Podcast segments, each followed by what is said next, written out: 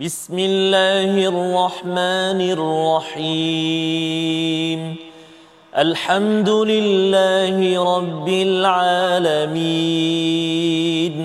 الرحمن الرحيم مالك يوم الدين إياك نعبد وإياك نستعين.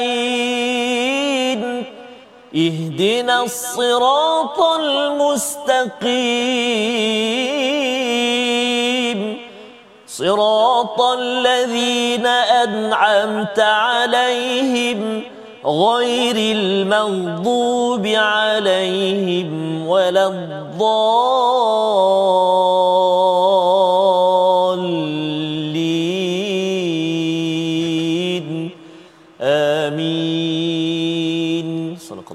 i want to Assalamualaikum warahmatullahi wabarakatuh. Alhamdulillah wassalatu wassalamu ala Rasulillah wa ala alihi wa man wala syada la ilaha illallah syada Muhammadan abduhu wa rasuluhu. Allahumma salli ala sayidina Muhammad wa ala alihi wa sahbihi ajma'in. Amma ba'du. Apa khabar tuan-tuan dan puan yang dirahmati Allah sekalian? Kita bertemu dalam My Quran Time baca faham amal pada hari ini. Kita berada pada halaman 499. Kita bersyukur pada Allah Subhanahu wa taala sudah pun kita selesai melihat kepada surah Al-Dukhan, surah yang ke-44 dan pada hari ini kita berada pada surah baru bersama Al-Fadil Ustaz Tarmizi Abdul Rahman. Apa khabar Ustaz? Alhamdulillah, thumma alhamdulillah. Al-Fadhil Safas. Alhamdulillah. Ustaz. Alhamdulillah. Selamat raya. Ya, selamat raya masih ada lagi Ustaz ya. Masih lagi Syawal, Masih- eh. Masya-Allah ya. Kita bersyukur pada dah 499 Ustaz ya. Satu Allah halaman lagi besok kita akan menyusuri kepada halaman 500. Allah. Dan selepas itu 104 lah Ustaz ya menuju ke penghujung dan bercakap tentang hujung ini bukannya kita sekadar nak ke hujung Ha-ha. tetapi kita nak bersyukur dengan rezeki 25 juzuk yang berlaku. uh, ada satu posting daripada Fadil Safas kan Ya. dalam FB saya saya ikut Betul. uh, Safa mak- maklumkan hari ni kita dah halaman begini ada 100 lebih lagi. Uh-huh. Ada satu komen daripada akak tu puan apa saya lupa nama. Uh-huh. Dia kata uh, alangkah sedihnya kerana Ramadan baru berlalu ni Ya. baru dia ikuti My Quran Time. Oh subhanallah. Tapi dah nak habis saya cakap. Dia nak habis. Tapi dalam kesedihan dia tu ada kesyukuran lah. Mm-hmm. Sebab Allah SWT uh, pilih dia, Pilih dia. bersama untuk eh ada Quran time.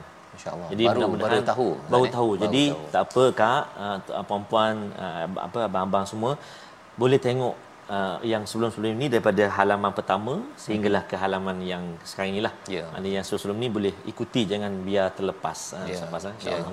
just uh, type sahaja Ya. ya halaman satu halaman Betul. dua di YouTube tersebut. Mm, tuan-tuan akan dapat melihat daripada awal sehinggalah halaman 498 alhamdulillah itu adalah satu uh, jariah lah Ustaz ya daripada sumbangan tuan-tuan sekalian daripada uh, tenaga bahagian uh, production lah Ustaz ya Betul, yang uh, pasukan di yayasan bekerjasama Ya. agar uh, kita dapat mengambil manfaat setiap halaman ini diabadikan untuk anak-anak generasi akan akan datang. Mari sama-sama kita mulakan dengan doa ringkas kita subhanakala Subhanaka ilmalana illa ma 'allamtana innaka antal alimul hakim. Rabbi zidni ilma. Kita saksikan apakah sinopsis bagi halaman pertama halaman 499 surah Al-Jathiyah. Daripada ayat yang pertama hingga ayat yang keenam kita berbincang tentang sumber al-Quran dan penegasan kewujudan al-Khaliq pencipta iaitu Allah Subhanahu Wa Taala serta keesaan Allah Subhanahu Wa Taala. Diikuti pada ayat 7 hingga 10 ancaman bagi mereka yang mendustakan ayat Allah dan balasan bagi mereka. Dan seterusnya pada ayat yang ke-11 hingga 13 pelbagai kurniaan nikmat agung daripada Allah iaitu al-Quran lautan dan ditundukkan segala kebaikan alam untuk kepentingan manusia. Agar kita terus berfikir dan makin dekatkan diri kita kepada Allah Subhanahu Wa Taala. Mari sama-sama kita baca ayat 1 hingga 8 daripada surah Al-Jathiyah yang bermaksud berlutut di hadapan Allah Subhanahu Wa Taala. Yang kita harapkan kita tidak lama berlutut. Kalau boleh kita tidak berlutut langsung di hadapan Allah Allah izinkan dialu-alukan oleh para malaikat oleh Allah Subhanahu taala ke syurga ke pintu syurga sebagaimana dalam surah Az-Zumar yang telah pun kita baca sebelum sebelum ini jom kita sama Ustaz Tarmizi Terima kasih kepada Ustaz Faz. Bismillahirrahmanirrahim. Assalamualaikum warahmatullahi wabarakatuh. Alhamdulillah wassalatu wassalamu ala Rasulillah wa ala alihi wa sahbihi wa man walah wa ba'd. Khabar ayah dan bonda, tuan-tuan dan puan-puan muslimin dan muslimat, sahabat-sahabat Al-Quran yang dikasihi dan dirahmati Allah Subhanahu wa taala. Alhamdulillah hari ini kita berada di uh, surah Al-Jathiyah, muka surat 499 bukan muka surat 9 bukan 19 bukan 90 yang dulu kalau di halaman 9 lambatnya nak habis. Sekarang ni ya Allah cepatnya. Cepat Ustaz. Dah nak masuk 500 lah. Ya. Dan oh. kalau kata kalau kita mengulang kaji ataupun mm-hmm. belajar pun Ustaz ya mm-hmm. uh, dia cepat sangat dia pasal surah pendek-pendek kan tutup tutup tutup ya. Dia pun ayat dia pun macam tu juga bertubi-tubi. Allah ya. insyaallah. Jadi moga-moga Allah Subhanahu taala terus uh, memasukkan kita dalam senarai uh, orang yang dapat bersama dengan My Quran Time sehinggalah ke ayat yang terakhir uh, minal jinnati wan nas insyaallah taala amin Insya ya rabbal alamin surah an-nas nanti ya amin ya rabb kita mula dulu bacaan kita ayat pertama sehingga ayat yang ke-8 kita cuba dengan bacaan murattal nahwan insyaallah ha أعوذ بالله من الشيطان الرجيم بسم الله الرحمن الرحيم.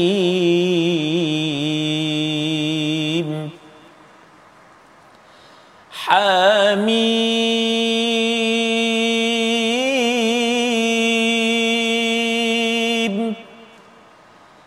تنزيل الكتاب من الله العزيز الحكيم.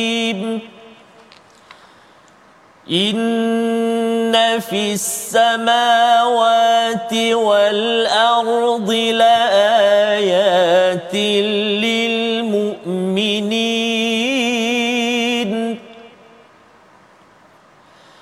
وفي خلقكم وما يبث من دابة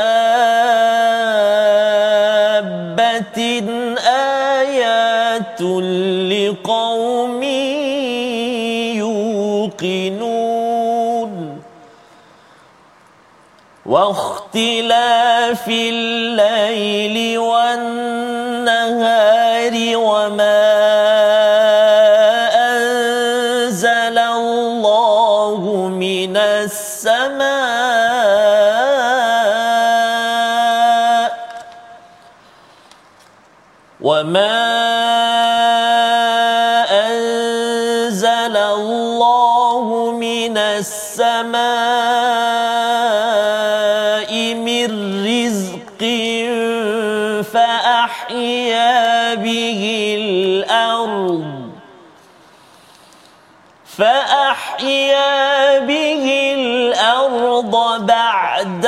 موتها وتصريف الرياح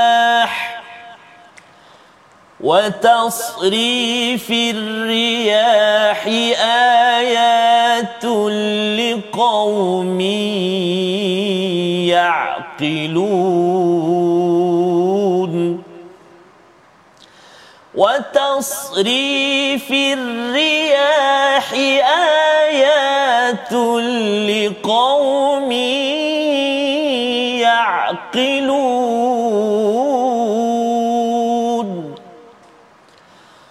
تلك آيات الله نتلوها عليك بالحق.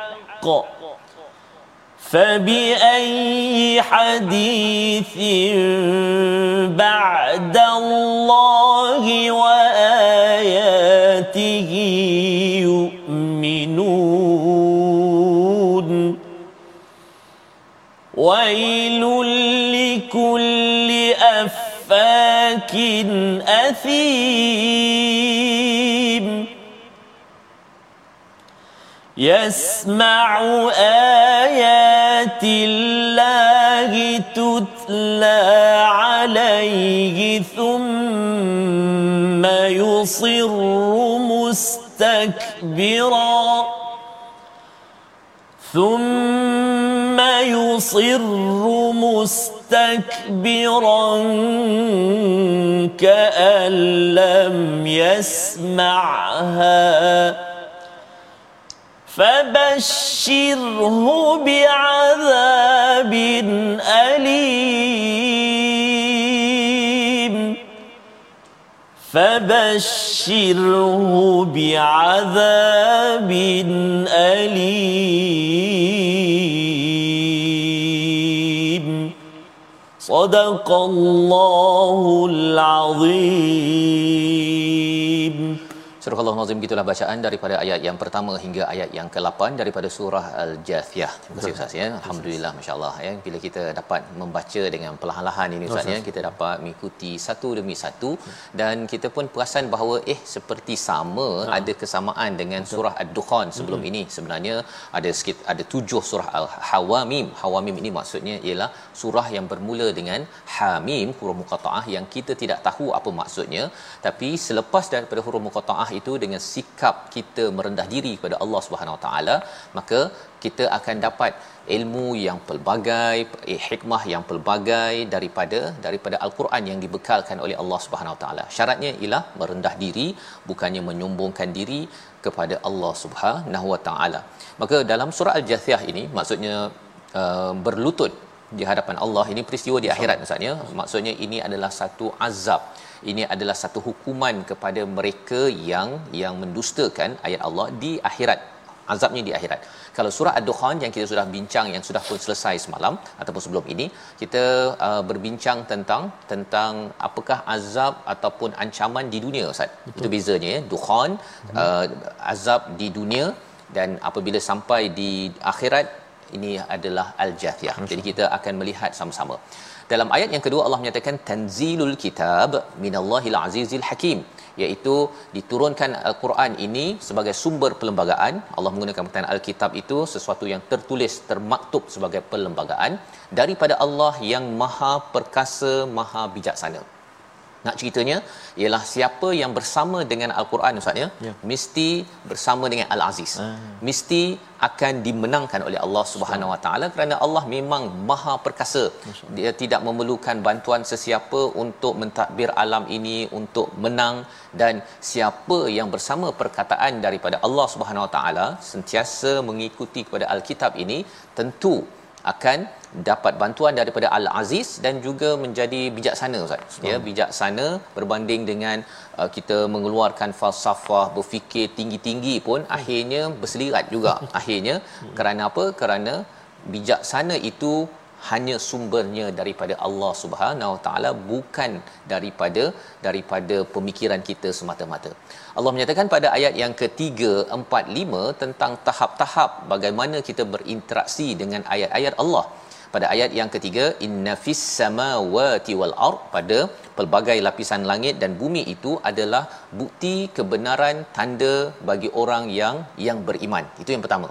Ya, tahap pertama kita beriman tak nampak tapi kita tahu ada ustaz ya pasal langit yang pelbagai petala tersebut bukan kita pernah pergi pun yeah. ya tetapi kita tahu bahawa ianya wujud dengan ilmu. Ha, itu syarat untuk beriman ini adalah dengan ilmu walaupun ilmunya sedikit tapi kita tahu bahawa ini adalah tanda kebesaran Allah Subhanahu Wa Taala. Percaya bahawa tak nampak Allah tetapi tanda-tanda yang ada ini takkanlah orang biasa-biasa hmm. boleh cipta bumi Ustaz kan. Tengok pada bulan, tengok pada mushtari kalau kita belajar dalam dalam sains takkanlah orang daripada US ke daripada Malaysia ke daripada kampung apa? Kampung tengah ke nak ciptakan uh, matahari ataupun mushtari tersebut. Jadi kita tahu boleh berfikir ini bukannya makhluk yang mampu berbuat demikian ini adalah daripada kebesaran Allah Subhanahu Wa Taala. Wa fi khalqikum pada kejadian kamu. Ha, ini pada ayat yang keempat. Pada kejadian kamu dan juga bertibarannya uh, haiwan itu menjadi ayat pelbagai lagi petanda bagi kaum yang kali ini bukan beriman semata-mata tapi yuqinun yuqinun yuqinun ni dia naik lagi taraf ah. iaitu yang yakin dia ada beriman tapi tak yakin ah. ada beriman yang yakin dan biasanya bila cakap tentang yakin ini dia ada kaitan dengan akhirat ustaz ah. dia ya? tak tak kalkulate tak kluk klek. Ha, ha ya kalau iman ni dia kadang-kadang ada juga kluk klek tu kan. Itu sebabnya kalau dalam kisah surah al-Baqarah Nabi Ibrahim bertanya ha. pada Allah dan kaifa tuhyil mauta kan. Betul. Allah tanya apa apa bukankah hmm. kamu ni tidak beriman ha. kan? Awalan tu'min.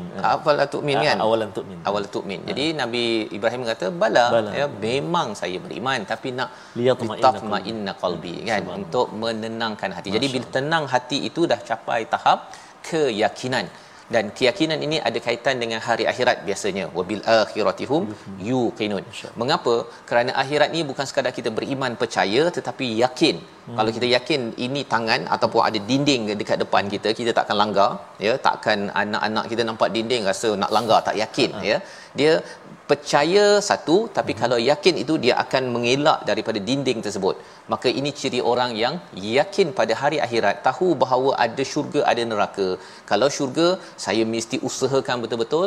Neraka perlu saya doa jauhkan. Waqina azab azaban nar jadi ini adalah uh, tahap yang kedua tentang keimanan ya satu pasal kejadian kita dan juga kepada pelbagai binatang ataupun haiwan yang bertebaran di bumi ini kita tengok dan kita yakin oh tak mungkin tak mungkin saya ni jadi kat sini sahaja saya boleh sahaja dulu mati ustaz ya yeah. dihidupkan kalau saya dimatikan saya boleh dihidupkan balik hmm. dia yakin kepada kepada hari akhirat yang akan berlangsung suatu hari hari nanti sehingga kan mengubah cara cara bertindak dan beramal dalam dalam kehidupan.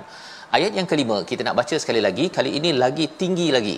Tadi beriman, dia percaya, kemudian dia yakin. Yakin ini maksudnya dia tak main-main lagi tetapi lebih tinggi daripada itu yang dinyatakan oleh Ibnu Kathir iaitu yaqilun di hujung ayat 5 itu ya Allah menyatakan ayatul liqaumi yaqilun. Mengapa lebih tinggi? Kerana orang yang yakin satu ustaz ya, ya. tetapi orang yakin yang ada ilmu yang berakal ya menggunakan ilmu yang betul maka orang ini akan menjadi lebih lagi kuat hujah dalam dia mengambil keimanan keyakinan untuk mendekatkan diri kepada Allah Subhanahu Wa Taala. Pasal Allah dah jadikan macam-macam enam perkara dalam ayat yang kelima. Sama-sama kita baca ulang balik semula bersama Al-Fadhil Ustaz Tarmizi. Sila Ustaz. Terima kasih Al-Fadhil Ustaz Fazrul. Uh, tuan-tuan dan puan-puan ibu ayah yang Allah Subhanahu Wa Taala sekalian, kita nak ulang sekali lagi bacaan kita. Ha ini masa tuan-tuan dan puan-puan ibu sekalian gemakan suara ya Safas ah betul Ustaz lontarkan suara anda lontarkan lontarkan suara kita nak baca ayat yang kelima ah subhanallah ada enam perkara dalam ayat ni mm-hmm. jadi Safas akan kongsikan kita baca dulu sama-sama insya-Allah ayat yang kelima a'udzu billahi minasyaitonir rajim واختلاف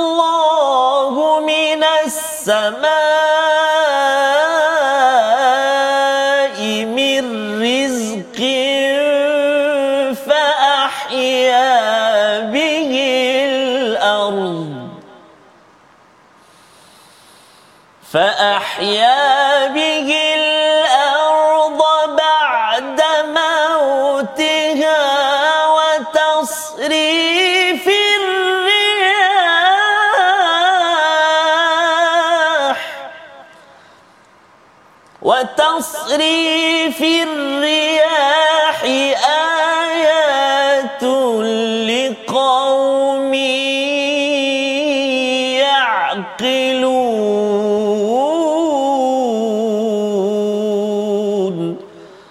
صدق الله العظيم Azim gitulah bacaan daripada ayat yang kelima ya bagaimana Allah menyatakan ya daripada ayat 3 4 5 ya uh, tentang enam perkara Ustaz ya. Mm-hmm. enam tentang kebesaran Allah Subhanahu taala. Pada ayat yang kelima ini waqtila fil laili wan nahar tentang pertukaran malam dan siang. Wama anzalallahu minas samaa'i mir rizqa iaitu Allah menurunkan daripada daripada langit itu rizqa iaitu ia merujuk kepada hujan sebenarnya. Daripada hujan itu macam-macam menjadi misalnya uh, tumbuh-tumbuhan melakukan proses fotosintesis dengan kehadiran cahaya dan air itu uh, membawa mineral yang akan menghidupkan. Dan lebih daripada itu ialah dia boleh memberi minum kepada binatang dan juga manusia yang ada di atas muka bumi ini fa ahya bihil arda ba'da mautiha iaitu menghidupkan yang mati ya menghidupkan selepas mati wa tasrifir riyah iaitu peredaran tentang tasrif uh, angin. Ya angin itu bertebaran itu semuanya adalah kebesaran-kebesaran tanda-tanda kebesaran Allah bagi kaum yang yang berakal ya apa maksud yang berakal yang khilun ini daripada perkataan aqala maksudnya hmm. igal kalau hmm. orang Arab pakai yang uh, apa hitam kan serban ya, itu serban itu hmm. dia ada hitam itu hmm. itu namanya iqal iqal tapi kalau di Saudi itu dia panggil igal, igal ya qaf jadi ga igal. ya apa peranannya untuk mengelakkan daripada serban itu jatuh Betul. ya dalam kita menggunakan akal kita peranannya adalah untuk mengelakkan kita daripada jatuh ke neraka Allah Subhanahu Wa Taala dan juga di dunia ini daripada jatuh ke dalam gaung masalah pelbagai kerana kerana tidak menggunakan akal. Jadi bagi orang yang menggunakan akal ini dia melihat pada perubahan langit dan bumi, dia melihat kepada hujan, dia melihat kepada angin, dia berfikir kalau tak ada angin ini, kalau angin ini tiup semuanya ke US hmm. ya durian dekat US dia ada. Oh. Ha, tak ada dekat dekat Malaysia pasal apa? Pasal musangking punya yang jantan betina tu bunga tu tak bertemu. Betul. Kan asyik duduk dia jatuh. Jatuh-jatuh gitu saja kan. Jadi dia berfikir menggunakan akal ini, oh Allah berikan saya riyah Allah juga boleh kawal saya. Saya suka Allah kawal angin sampaikan saya dapat makan musangking tadi maka saya juga suka Allah mengatur diri saya dengan panduan daripada al-Quran agar saya ini tidak terjatuh ke gaung keburukan. Membawa kepada perkataan pilihan kita pada hari ini kita saksikan iaitu afaka berdusta. 30 kali disebut di dalam al-Quran ini yang kita akan lihat pada selepas rehat nanti. Maksudnya pada ayat yang ketujuh tentang mereka yang masih lagi tidak beriman, tidak yakin dan tidak menggunakan akal sehingga kan sanggup berdusta pada Allah Subhanahu Wa Taala. Kita berehat sebentar. My Quran Time baca faham amal insya-Allah.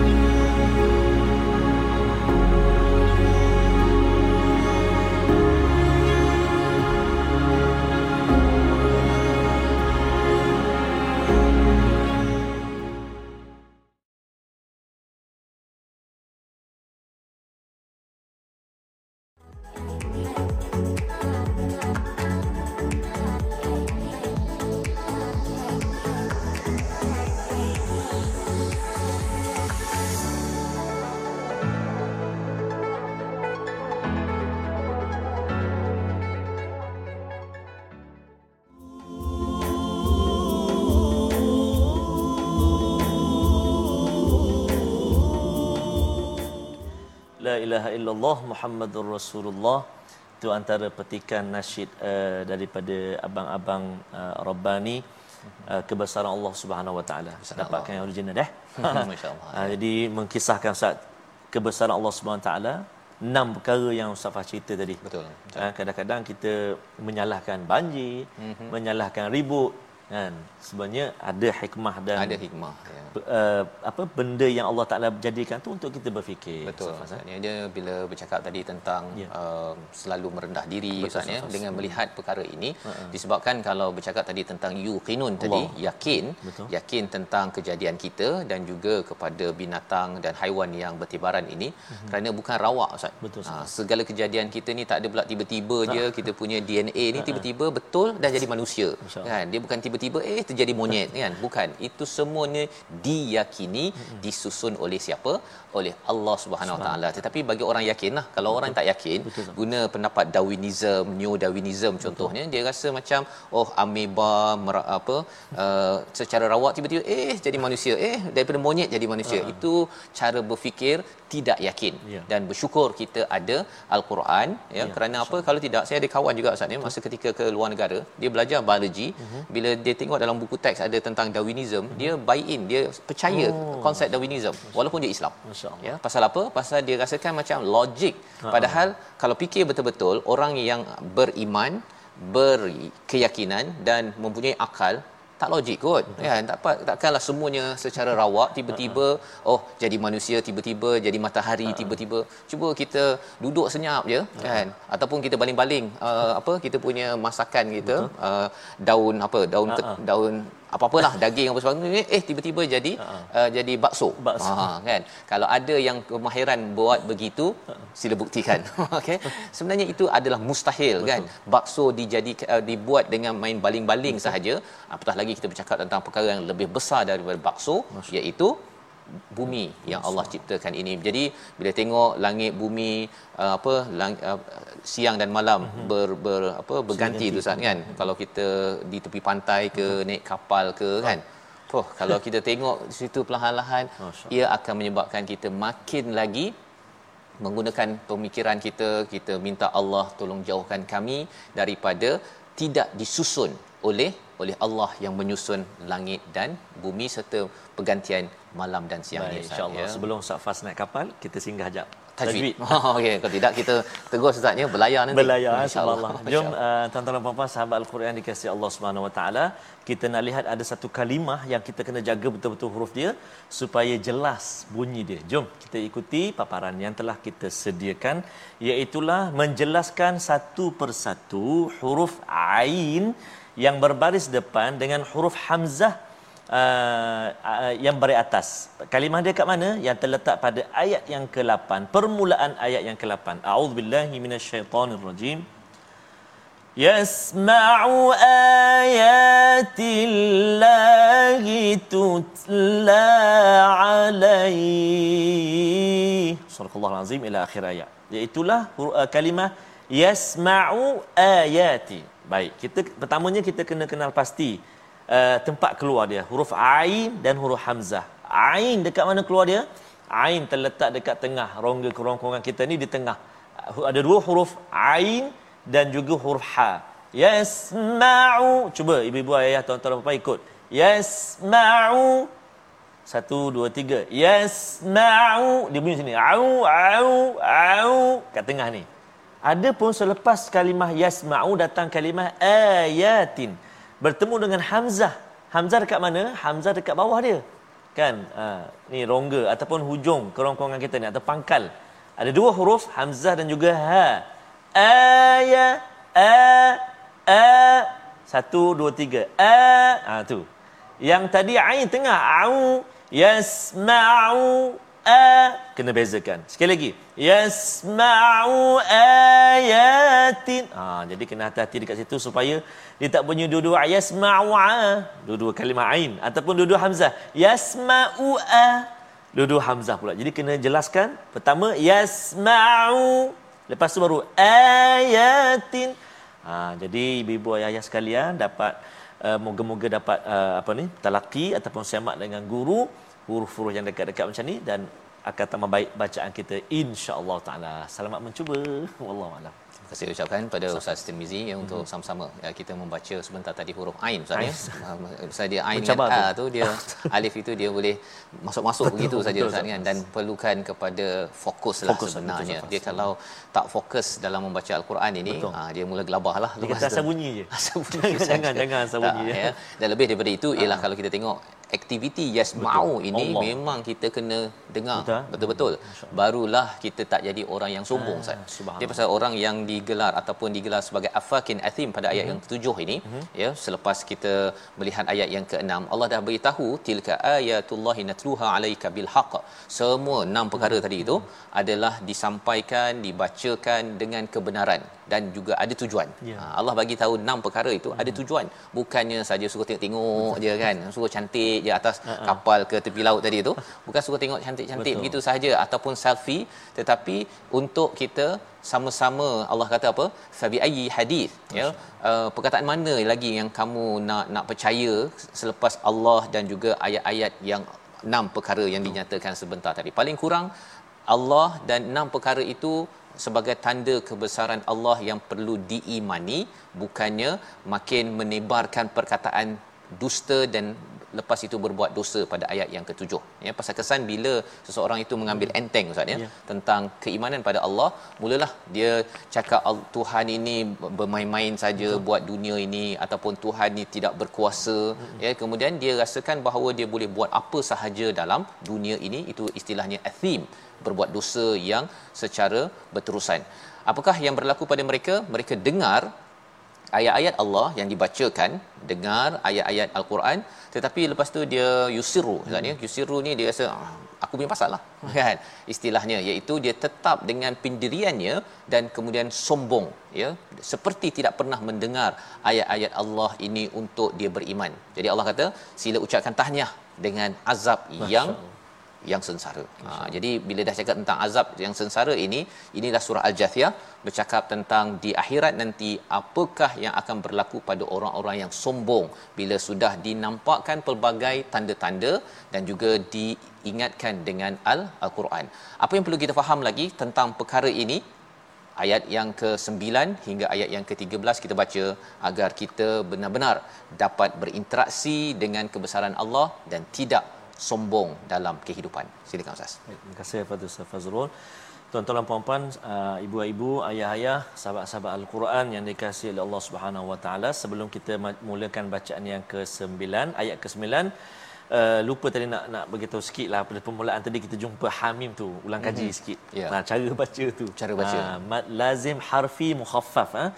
ringan ha dua harakat mad asli harfi dua harakat mim enam harakat jadi bacaan dia macam kita baca tadi lah Hamim enam harakat eh. Hmm. Jadi nanti boleh ulanglah sekali lagi. Ha. Ulang kaji.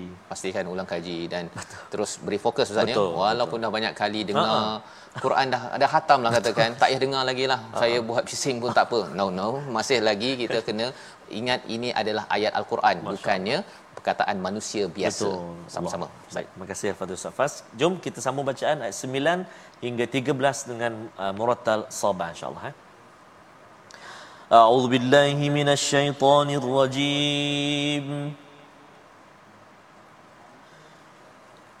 وإذا علم من آياتنا شيئا اتخذها هزوا أولئك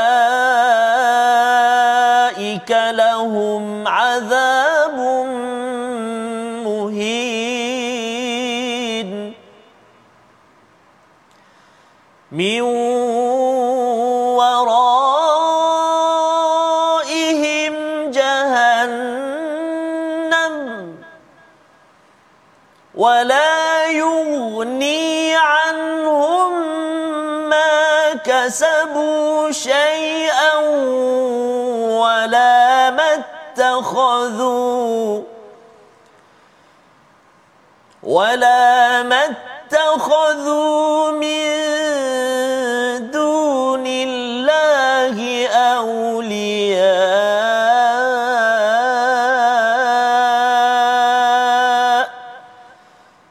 ولهم عذاب عظيم. هذا والذين كفروا بآيات ربهم والذين كفروا بآيات ربهم لهم عذاب من رجز أليم.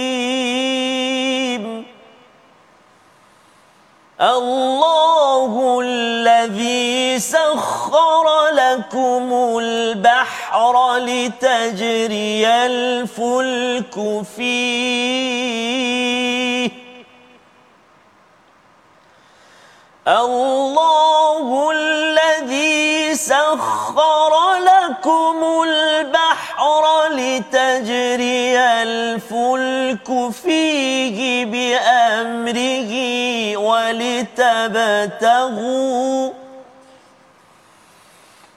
ولتبتغوا من فضله ولعلكم تشكرون.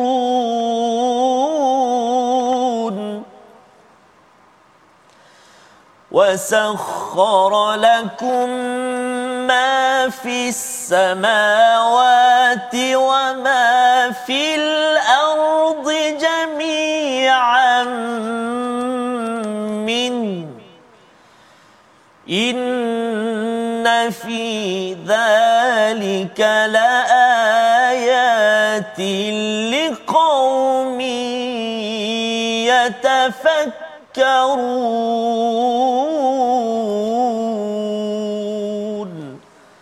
صدق الله العظيم. Surah Allah Nazim itulah bacaan daripada ayat 9 hingga 13. Terima kasih Ustaz ya sebentar tadi dan terima kasih kepada tuan-tuan yang terus memberi fokus kepada ayat al-Quran ini kerana dalam ayat yang ke-9 Allah menyatakan wa idza alima ya pada ayat yang ke-9 wa idza alima min ayatina syai'an ittakhadhaha huzwa Ustaz ya apabila mereka itu mengetahui daripada ayat-ayat Quran ini walaupun sedikit Uh, mereka ini mengambil sebagai huzwa. Ya. Huzwa ini sebagai perkara yang dimudah-mudahkan, yang diejek-ejek. Dia rasa macam tak penting. Hmm. Dia rasa, ah, kita teruskan saja apa yang saya nak teruskan. Malah mereka merasakan, hmm, dia buat muka-muka macam tu saja Ustaz ya. Jadi itu sebabnya tuan-tuan apabila tuan-tuan berada dalam program My Quran Time ini kalau katakan tuan-tuan mendengar al-Quran dipasangkan yang di kedai ataupun adik-adik yang belajar kalau ada Quran maka pada waktu itu kita jangan uh, bising dan jangan pula kita buat kerja lain. Kerana apa? Kerana itu dianggap sebagai huzwa so huzwa ini maksudnya mengejek ataupun memandang rendah kepada perkataan daripada Allah Subhanahu Wa Taala. Ulaika lahum azabun muhin iaitu bagi mereka itu adalah azab yang hina. Mengapa hina? Dia lebih kurang macam mak cakap kan dia anak buat gitu je. Kan? Itu anak anak. Oh ini dia kan? Jadi itu anak yang kurang uh, diajar selama ini. Jadi itu baru anak kalau mak bercakap. Apatah lagi bila Allah bercakap ataupun perkataan Allah dibacakan itu sebabnya di hujung itu azabun muhin. Kerana dengan dia mengejek-ngejek memandang rendah kepada ayat itu dia rasakan bahawa aku dah tahu kot. Kan? Ataupun tak penting kot maka itu membawa kepada hatinya itu akan sentiasa di ditutup daripada hidayah walaupun walaupun kita ini sudah pun beragama agama Islam. Ini perkara perlu diberi perhatian pasal kalau di sini kita mengejek-ngejek ustaz ya, ya. khuatir nanti di akhirat nanti al-jathiyah itu adalah um, orang yang berlutut di hadapan Allah Subhanahu taala dan diejek ya akan dihina oleh Allah kerana apa? Kerana tidak memandang berat kepada perkataan daripada daripada Allah. Min waraihim jahannam ya. Iaitu di belakang mereka itu ada neraka jahannam. Wala yughni tak bermanfaat pun apa yang mereka usahakan. Pangkat duit rumah apa-apa sajalah semuanya. Walaupun sedikit tidak berkesan. Wala mattakhadhu min dunillahi awliya. Kawan-kawan dia ataupun dia punya sekutu-sekutunya ustaz ya. Geng-geng dia follower dia semuanya itu tidak akan akan menjadi penolong dan walahum azabun azim. Ha kalau tadi azab yang hina, di sini azab yang besar. Ya. Mengapa Allah ulang banyak kali ini? Dia macam mak beritahu pada anak kan, jangan main tepi longkang kan. Lepas tu jangan main tepi longkang. Ha dia kena kuat sikit suara pasal tak faham. Dan orang yang tak faham ini kena ulang banyak kali ya untuk apa? Ha, Allah beritahu hadza huda. Subhanallah ya. Allah nak bagi hidayah bukan Allah benci ya. Tuan-tuan kalau ada uh, ustaz ke siapa-siapa tegur ke kawan kita tegur tu itu bukan kerana benci. Tetapi kerana sayang kerana nak pastikan kita dapat hidayah. Ada hidayah cikgu kata uh, tolong beri perhatian. Ha kan? Ada yang kata uh, yang sana tu? Oh kan?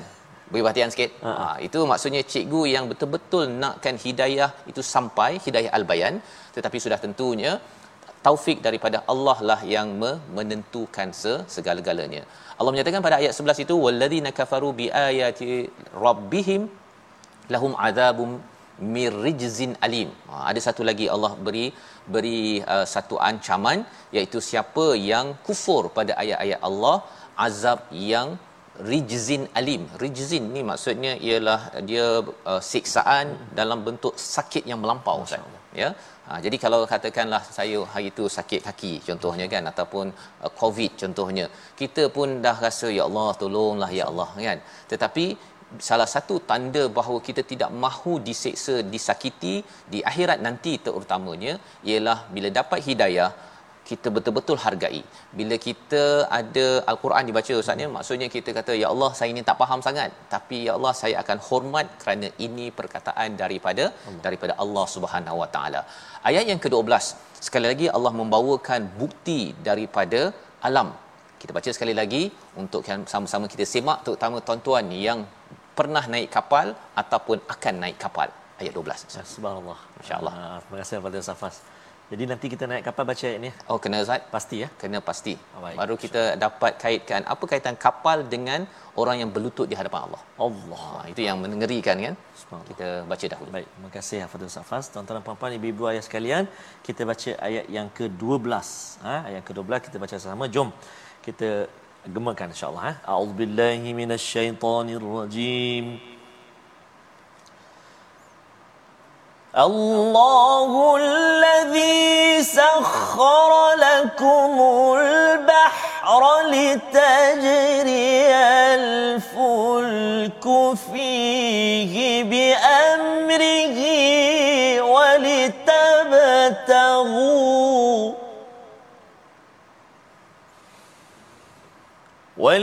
ولتبتغوا من فضله تشكرون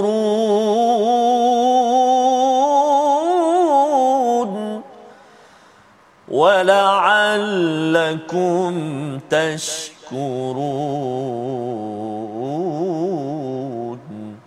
صدق الله العظيم. Surah Nazim Allah yang menundukkan laut untukmu agar kapal-kapal dapat berlayar di atasnya dengan perintah daripada Allah Subhanahu Wa Taala dan agar kamu dapat mencari sebahagian daripada kurniaannya dan agar kamu ber, bersyukur. Dalam surah sebelum ini kita bincang tentang kenderaan uh, diciptakan saat ini kita naik kereta, kita naik kapal, kapal terbang sebagainya untuk memastikan yang kita tengok setiap kali kita tengok kapal terbang terbang uh-huh. ya sebenarnya untuk kita memuji Allah dengan subhanallazi sakhkhara lana hadza wa ma kunna lahu muqrinin wa inna ila rabbina lamunqalibun. Sebenarnya setiap kenderaan itu nak menunjukkan sila puji Allah. Ha ya bukannya kenderaan itu yang tercipta dahulu. Pujian itu 1400 tahun yang lepas Betul. telah turun Masya. untuk disampaikan pada semua pencipta kereta, pembeli kereta, naik kapal terbang selalu memuji Allah oh. ketika dapat kereta baru, kereta lama, kapal terbang baru naik ustaznya semuanya peluang untuk kita memuji Allah Subhanahu Wa Taala. Itu konsep bagaimana banyak pengangkutan-pengangkutan yang ada untuk kita makin banyak memuji Allah. Kalau di dalam ayat yang ke-12 ini Allah menundukkan uh, laut kita dapat lauk kita dapat ikan kita hmm. dapat uh, mutiara macam-macam. Petroleum di bawah sana. Dan juga untuk kapal ya kapal dapat berlayar hmm. dan juga untuk kita mencari kurniaan Allah agar kita bersyukur. Rupanya uh, laut ini ustaz ya kapal yang ada itu untuk kita makin bersyukur. Masya. Kerana apa? Kerana boleh sahaja laut itu ikan ni tak keluar-keluar hmm. ya kita naik kapal kapal tak bergerak-gerak boleh sahaja tetapi dengan semua nikmat itu agar kita makin bersyukur sebagaimana juga dalam ayat yang ke-13 kita berfikir ya syukur dan fikir ini adalah dua perkara yang penting bagi orang yang tidak mahu berlutut di hadapan Allah Subhanahu Wa Taala kerana kerana dia tidak bersyukur ataupun dia malas nak fikir. Hmm, saya buat je lah apa yang saya nak buat, ikut hati saya, nanti khuatir di hadapan Allah nanti Allah kata mengapa kamu tidak gunakan kemahiran berfikir yang ada. Membawa pada resolusi kita pada hari ini, kita saksikan yang pertama ialah gunakan akal fikiran yang diberikan kepada sesuatu yang baik dan bermanfaat. Yang kedua jadikan al-Quran sebagai solusi dalam kehidupan kerana ia petunjuk kepada kebenaran. Yang ketiga sentiasa bersyukur anugerah yang diberikan oleh Allah dan renungkan dalam-dalam agar kita tidak menjadi orang yang kufur berlutut di hadapan Allah. Kita berdoa. Terima kasih. أعوذ بالله من الشيطان الرجيم بسم الله الرحمن الرحيم الحمد لله رب العالمين والصلاة والسلام على أشرف الأنبياء والمرسلين وعلى آله وصحبه أجمعين اللهم يا الله ويا رحمن ويا رحيم Ampunilah dosa-dosa kami ya Allah Ampunilah dosa ibu ayah kami ya Allah Ampunilah dosa ibu ayah mertua kami ya Rahman Birahmatika ya Arhamar Rahimin Ya Allah ya Tuhan kami Jadikanlah akal fikiran kami Akal fikiran yang mendekatkan diri kami kepadamu ya Allah. Akal yang menjadikan Al-Quran teman hidup mati kami ya Allah. Sahabat kami ketika kami hidup Mudah-mudahan terus menjadi sahabat kami ketika di syurgamu nanti Ya Allah Ya Allah Tuhan kami jadikan kami hamba-hambamu yang senantiasa tunduk bersyukur di atas banyaknya nikmat kurniaanmu. Ya Arhamar Rahimin. Sallallahu ala Sayyidina Muhammad wa ala alihi wa sahbihi wa baraka wa sallam. Walhamdulillahi Rabbil Alamin. Taqabarallahu. Minna wa minkum taqabbal ya karim. Moga-moga Allah menerima doa kita, Amin. amal kita dan tuan-tuan jangan lupa untuk terus sama-sama kita bersama dengan tabung gerakan Al-Quran sebagai kesungguhan kita untuk menaikkan, memartabatkan Al-Quran dan kita ingin melebarkan ya melebarkan isi daripada apa yang tuan-tuan faham ini kepada anak-anak kita dalam bentuk pelbagai nota dalam bentuk ceramah teruskan disebarkan kerana kita yakin bahawa dengan Al-Quran inilah kita insya-Allah mendapat rahmat daripada Allah Subhanahu Wa Taala. Kita kita bertemu lagi dalam halaman seterusnya daripada surah Al-Jathiyah untuk kita memahami bagaimana lagi panduan agar kita jangan sampai berlutut dihina di hadapan Allah Subhanahu Wa Taala. My Quran Time, baca, faham, amal insya-Allah.